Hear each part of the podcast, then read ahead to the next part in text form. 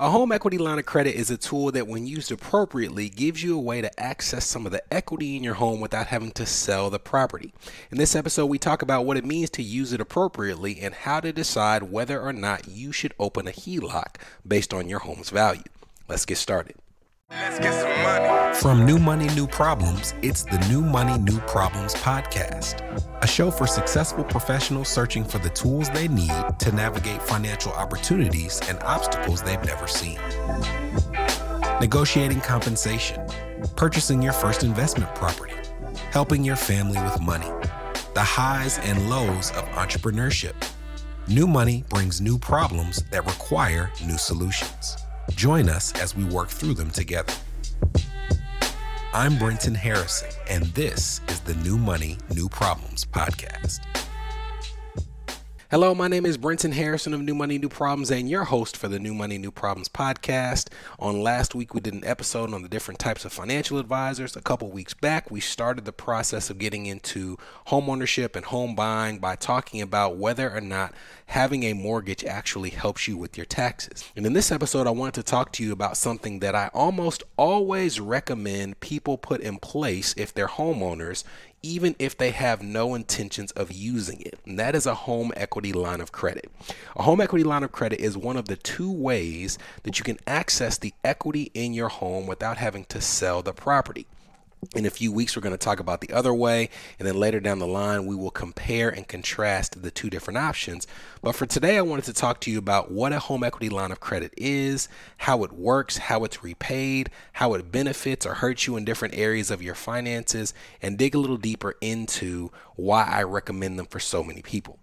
So, first, what is a home equity line of credit in the first place? Well, a home equity line of credit is a line of credit that uses the equity in your home as collateral. For example, if you're following along on screen, let's say that we have a homeowner who has a home that's valued at $400,000 and the mortgage on that home is $280,000. Well, most lenders are going to look at a home and they're going to take a certain percentage of that home's value.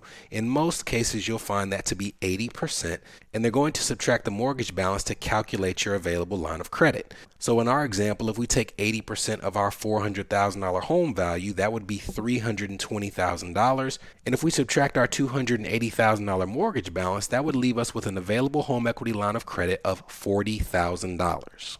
Now, when it comes to the calculation percentage, you will find that 80% is typically the standard in normal times, but there will be times where interest rates in the general economy are higher or lower. And maybe during those periods, a lender will give you access to less of your home's loan to value, say 65 or 70 or 75%. Or there may be periods where they give you more of your home's loan to value, like 85 or 89%. You will also see that if you have a home whose value is above a certain number that they will typically give you access to less of the home's equities. So, for example, if you looked a couple years ago, if you had a home that was valued below a million dollars, a lender may have given you access to up to 89% of your home's loan to value.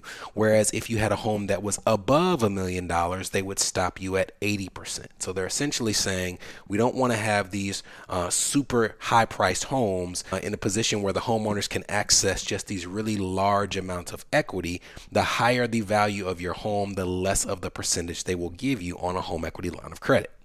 And when it comes to the structure of your home equity line of credit, when it comes to repayment, when it comes to taxes and other different types of debt, it kind of straddles the fence between what we call installment debt and revolving debt.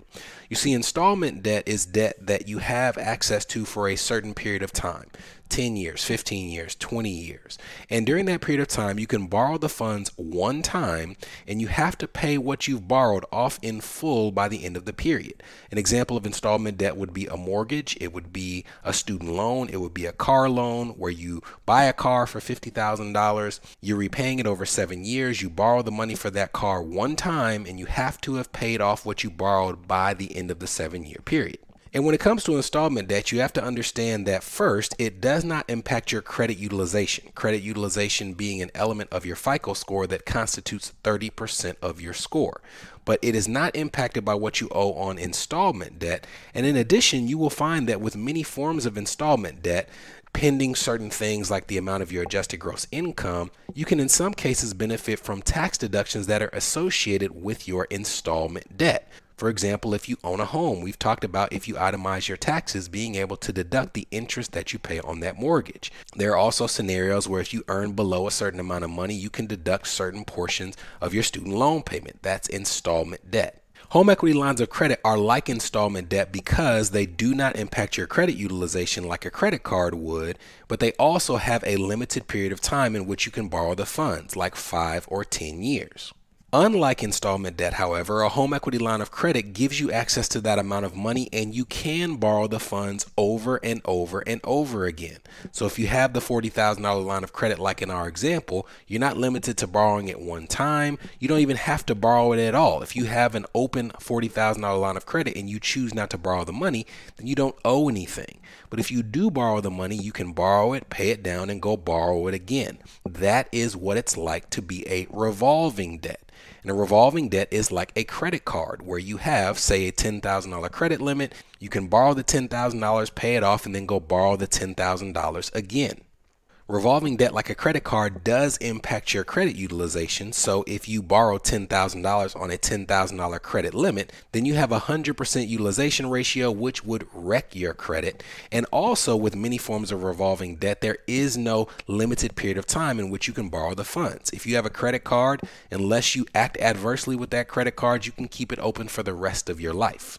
But as we covered with the HELOC, that's not the case. It has the installment portion in terms of how long you can borrow the funds, like with installment debt, and it has the ability to borrow the funds over and over again, like you would find with the revolving debt.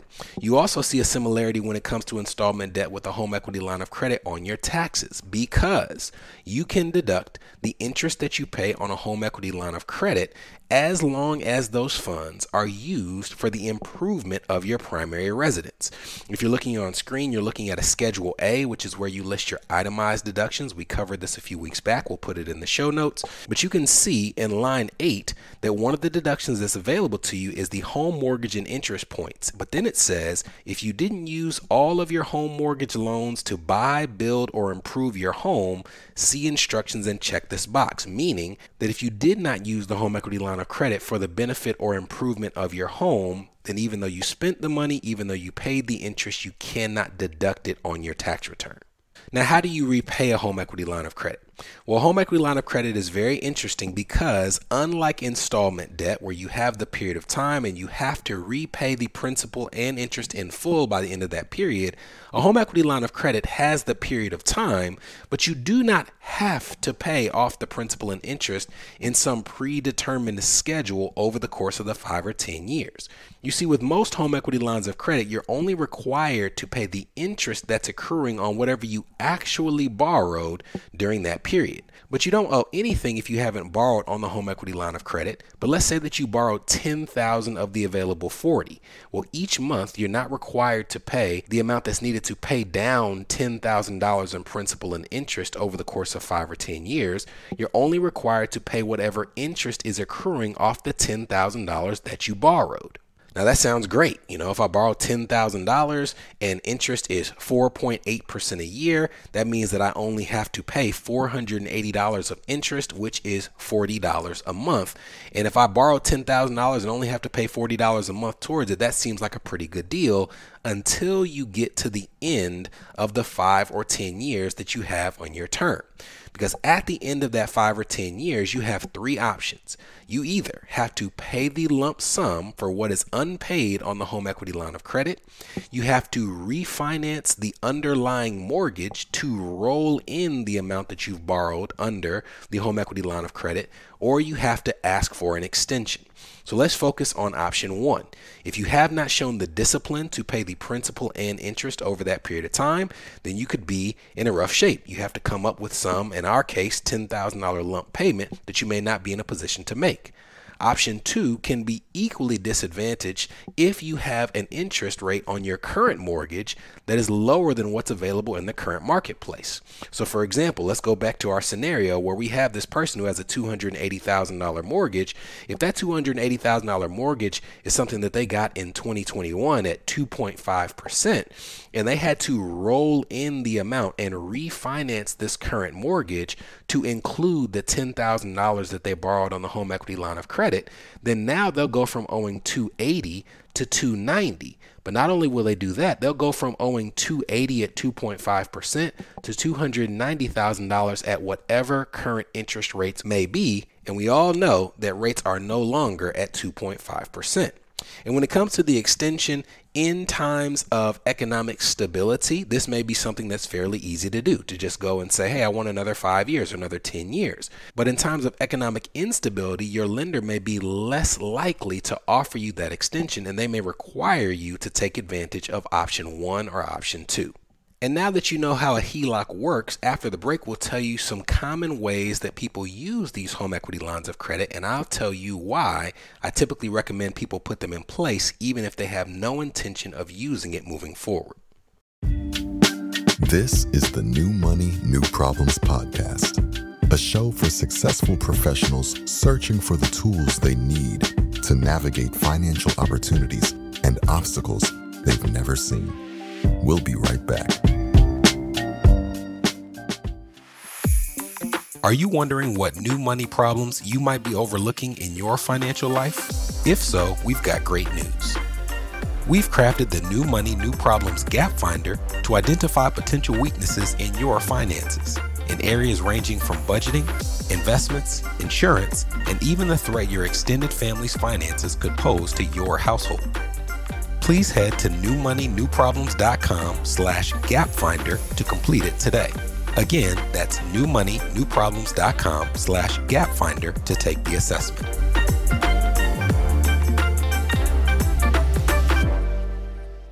You're listening to the New Money, New Problems podcast. Subscribe now at newmoneynewproblems.com. Welcome back.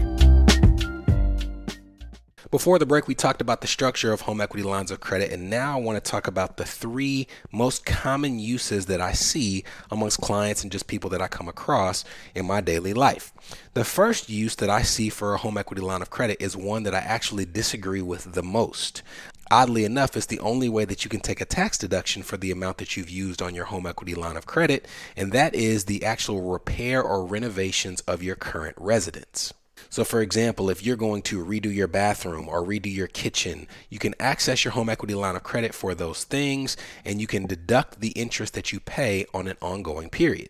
Now, if it's something that you do not have the emergency funds to do, or there's some uh, interest rate advantage that you get for doing so, which in many cases there's not, because if it's for something like a roof, you can often get something where it's a low interest or a 0% interest period for a certain period of time by actually doing the financing with the company that's replacing the roof but when I see people doing this for home upgrades, I'm very, very wary because it's different if you have to do something. But if you're doing something for cosmetic or aesthetic reasons, Americans one of the things I found, not just as a financial advisor, but as the son of a realtor who has looked at the end value of those properties, is that in many cases it does not do much for the end value after the renovation when you do that type of repair upgrade. As a matter of fact, it may not add any value at all because plenty of people will come into a previously existing home and want to make their own repairs and renovations to make it look the way they want it to look and not the way you want it to look.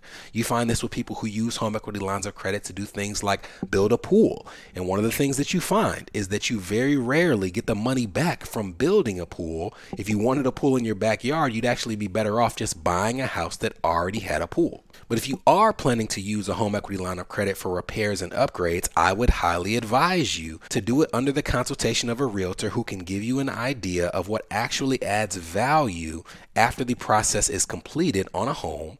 And if you're doing something that requires multiple elements like bathrooms and kitchens and redoing bedrooms, then I would also seek a general contractor so that instead of having three or four different vendors and contractors coming into your home with no cohesive plan, you have a general contractor who's overseeing the project to make sure that it's cohesive and coordinated and that the end result is actually something that will benefit you financially. The second way that I see people using home equity line of credits in a way that I do agree with in many cases, if there is the discipline to repay the principal and the interest, is to use the HELOC to pay off credit card debt. This can help you in several different ways. Remember, at the first half of this episode, we mentioned the fact that a home equity line of credit does not impact your credit utilization, even though you can borrow the money over and over again. Well, that's beneficial because let's say, for example, that you use $10,000 from your HELOC to pay off $10,000 on a credit card whose utilization ratio was crazy high. Well, what you've done is you've just shifted the $10,000. You don't owe any less after the transaction than you did before the transaction, but you've paid off a credit card that does impact your credit utilization and the HELOC does not. So even though you owe the same amount, it has effectively disappeared when it comes to calculating your credit utilization. This can immediately lead to a large increase in credit scores. And if this is something that you're doing before applying for other forms of financing, it can actually help you in the long term by not only putting that debt at a lower interest rate because a HELOC is typically a significantly lower rate than a credit card, by positioning to a place that doesn't impact credit utilization. And then if you're going to apply for new financing, you will likely get better interest and better terms on the new financing because of that improved credit score. So that can have some really beneficial impacts as long as you have the discipline of understanding, even though I only have to pay the interest, I need to, whenever available, make lump sum payments on the principal as well so that I don't owe this at the end of the period. And then lastly, investment properties. And we're not going to spend a ton of time on this because we're going to dedicate more time to it in future episodes. But I often see people with equity in their primary home who will use a home equity line of credit to put a down payment on an investment property. And it's very difficult to come up with a down payment for an investment property because, unlike with a primary home, where you can put as little as 3.5% down if you're a first time home buyer, 0% down if you're eligible for things like the VA loan, most lenders require a full 20% down payment if it's for an investment property. Some lenders require 25% to get the most favorable terms on that new mortgage. So it's not as easy to come up or part with that money, even if you do have it in your savings or in an investment account. So people will use the home equity line of credit and then they will position themselves so that the tenant in that investment property can pay not only the mortgage on the property, but also the principal and interest on the home equity line of credit. This is something that can be a really positive way to access investment properties, but only if you have the ability to calculate the spread that you'll get on what you're charging on rent on that home and also what you're owing on the mortgage and what's needed to pay down the principal on the home equity line of credit. You see, what I see in many cases when people do this is they're charging enough in rent to pay off their mortgage and pay the interest that's due on the HELOC, but not enough to pay down the principal as well. And as home values get higher and as we get priced and priced out of more cities, it's becoming more and more difficult to get a big enough spread on the two to actually have this make sense. And the people who I see it most likely working out for are people who are buying investment properties in cities that are not your Nashvilles, they're not your Miamis, they're not your Dallases where people are flocking to them. It's people who are buying property in Zanesville, Ohio, or people who are buying property in some small town America where there's still the availability of getting a reasonably affordable property, but charging enough in rent where you have a tenant who can make a difference between the two that allows you to use your leverage, your equity in the home, and the rent that you're charging them to essentially have your tenant pay down the investment in that second property for you. And if you're looking at this and you're wondering why does Brenton recommend that people get these HELOCs even if they have no plan to use them, it's because of that element I mentioned where if you don't borrow money on the HELOC, you do not owe money on the HELOC. And even if you do, it does not impact the credit utilization of your FICO credit score. So to me, the flexibility that comes with HELOCs and the options that it gives you for things like repurposing debt or even in a proper scenario, using it to fund different investments like investment property or even funding elements of your business before you're eligible for pure business financing, I would rather take the concept of a HELOC being something that you would rather have and not need than need and not have, which is why I recommend it for so many of my clients. In a couple weeks, we're going to talk about the second way that you can access the equity in your home without selling it, and down the line, we'll compare the pros and the cons of each option. From New Money, New Problems, this was the New Money, New Problems podcast. a show for successful professionals searching for the tools they need to navigate financial opportunities and obstacles they've never seen.